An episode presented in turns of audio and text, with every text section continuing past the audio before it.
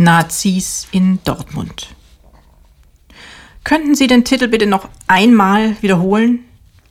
Die Frage an den Milchbart vor mir, der unruhig auf den Zehenspitzen auf und ab wippt, formuliere ich absichtlich langsam und überfreundlich. Er schaut mich an. Nazis in Dortmund, wiederholt er. Aha, sag ich, dann habe ich das vorhin doch richtig verstanden. Man glaubt gar nicht, was es bedeutet, im Buchhandel zu arbeiten. Ich spreche nicht von den acht Stunden, die man hinter der Theke steht, die vielen Pixie-Bücher, die man für die lieben Kleinen als Mini-Mitbringsel einpacken soll. Finger-Yoga ist ein Witz dagegen. Oder die Bücherkisten, die man Tag aus, Tag einschleppt, nachdem der Grossist sie einem vor die Füße geworfen hat. Ich meine Dinge wie Guten Tag, ich habe neulich mal so ein Buch gesehen, das war blau. Oder einen schönen guten Morgen. Ähm, haben Sie den neuen Titel von, den Namen jetzt leider vergessen, der davor das andere Ding geschrieben hat, also den Band davor, Band 1 oder war das schon 2? Und eben jetzt Nazis in Dortmund.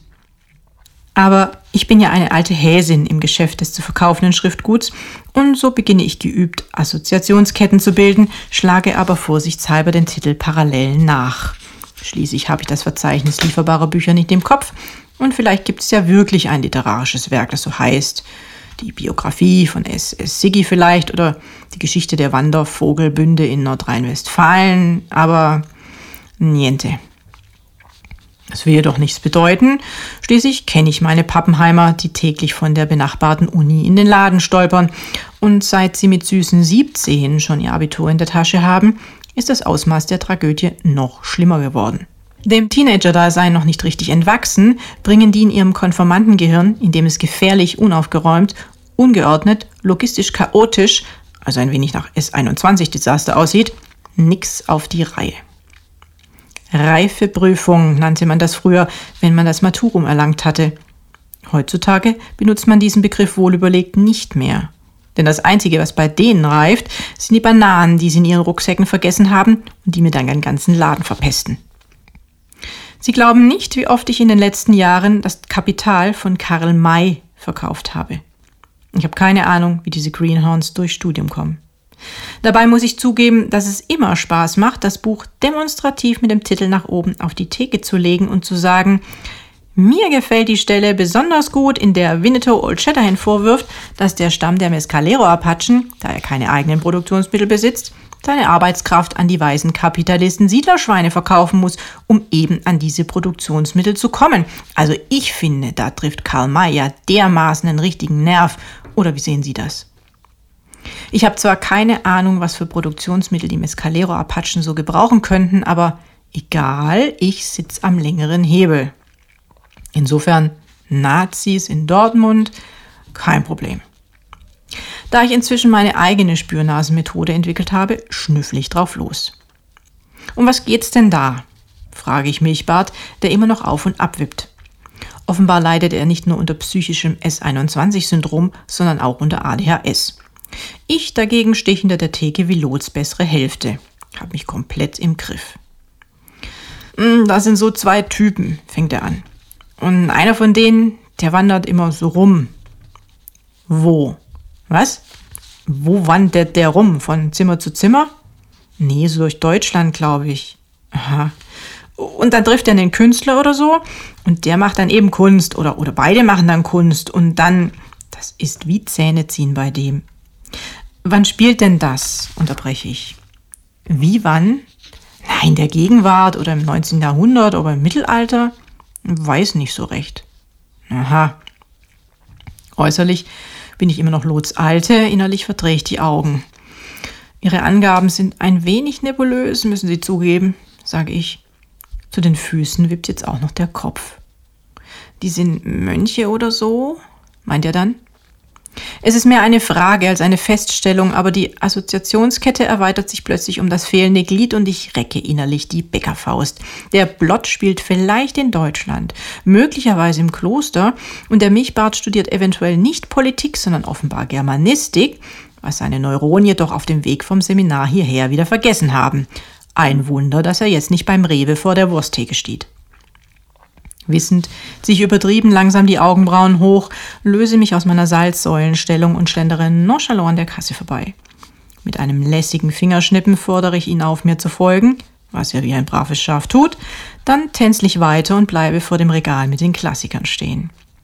Schwungvoll, aber nicht so übertrieben aufgeplustert, strecke ich den Arm aus und ziehe motzmäßig theatralisch einen schmalen grauen Band aus dem Regal und das alles in aufreizender Zeitlupe. Er beugt sich vor, liest still, errötet, dreht das Buch um, liest den Klappentext, errötet noch mehr und stottert. Das nehme ich dann wohl, glaube ich. Langsam schlendere ich zurück und tippe den Betrag in die Kasse ein. Bitteschön, sage ich. Einmal Nazis in Dortmund, unter verblendeten Intellektuellen auch oft bekannt unter dem Alias Narziss und Goldmund von Hermann Hesse.